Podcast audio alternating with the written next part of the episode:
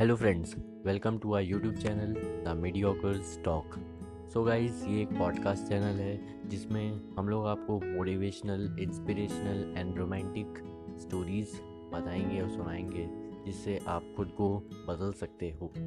So, आज हम लोग आपके लिए एक मोटिवेशनल स्टोरी लेकर आए हैं जिसका टाइटल मैं आपको बताता हूँ। इसका टाइटल है the power of consistency so guys let's start the story so, जैसे मैंने आपको टाइटल बता ही दिया है द पावर ऑफ़ कंसिस्टेंसी इस स्टोरी में तीन लोग थे तीन लड़के थे।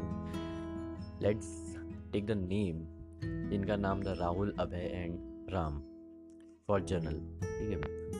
सो एक दिन उन तीनों ने मिलकर एक फ़ैसला किया और सोचा कि हम पाँच सालों तक कोई एक ऐसा काम चुन लेते हैं जो हम लोग हर दिन डेली पाँच सालों तक करते रहेंगे। सो so, जो राहुल था जो जो फ़र्स्ट पर्सन था राहुल उसने चूज़ किया कि मैं डेली पाँच किलोमीटर दौड़ूँगा डेली पाँच सालों तक। और अभय था उसने चूज़ किया कि मैं डेली दस लोगों को हंसाऊँगा। सबने अपने पैशन के हिसाब से चूज़ किया था। और जो राम था उसने thirty minutes daily book reading का निकाला कि मैं डेली बुक रीडिंग करूँगा। जैसा मैंने आपको बताया कि उन तीनों ने इस तरह से चूज़ किया था कि वो उनके पैशन को कंपेटिबल हो। सो so, उसके बाद वो लोग अपने अपने रास्ते चल पड़े और पाँच सालों बाद जब वो लोग मिले तब जब उनकी बातचीत हुई तब सबसे पहले राहुल ने बताया कि यार मैं नहीं कर पाया मैं एक साल तक डेली पाँच किलोमीटर जाता था बट मैं उसके बाद नहीं कर पाया।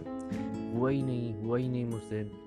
फिर अभय ने बताया, यार, मैंने भी किया, मैं ढाई साल तक मैंने दस लोगों को डेली हंसाया बट मैं भी नहीं, मैं नहीं कर पाया। फिर उन दोनों ने, राहुल और अभय ने राम से पूछा, और बताओ राम, तुमने करा कि नहीं किया? तो राम कहता है, यार, मैं भी कर नहीं पाता तुम लोग की तरह। मैं भी नहीं कर पाता तुम लोग की तरह, मैं भी हारा कई बार तुम लोग की तरह बट मैंने हार नहीं मानी तुम लोग की तरह। और उसने पाँच साल पूरे किए, उन लोगों को बताया। कि मैंने पाँच साल पूरे किए।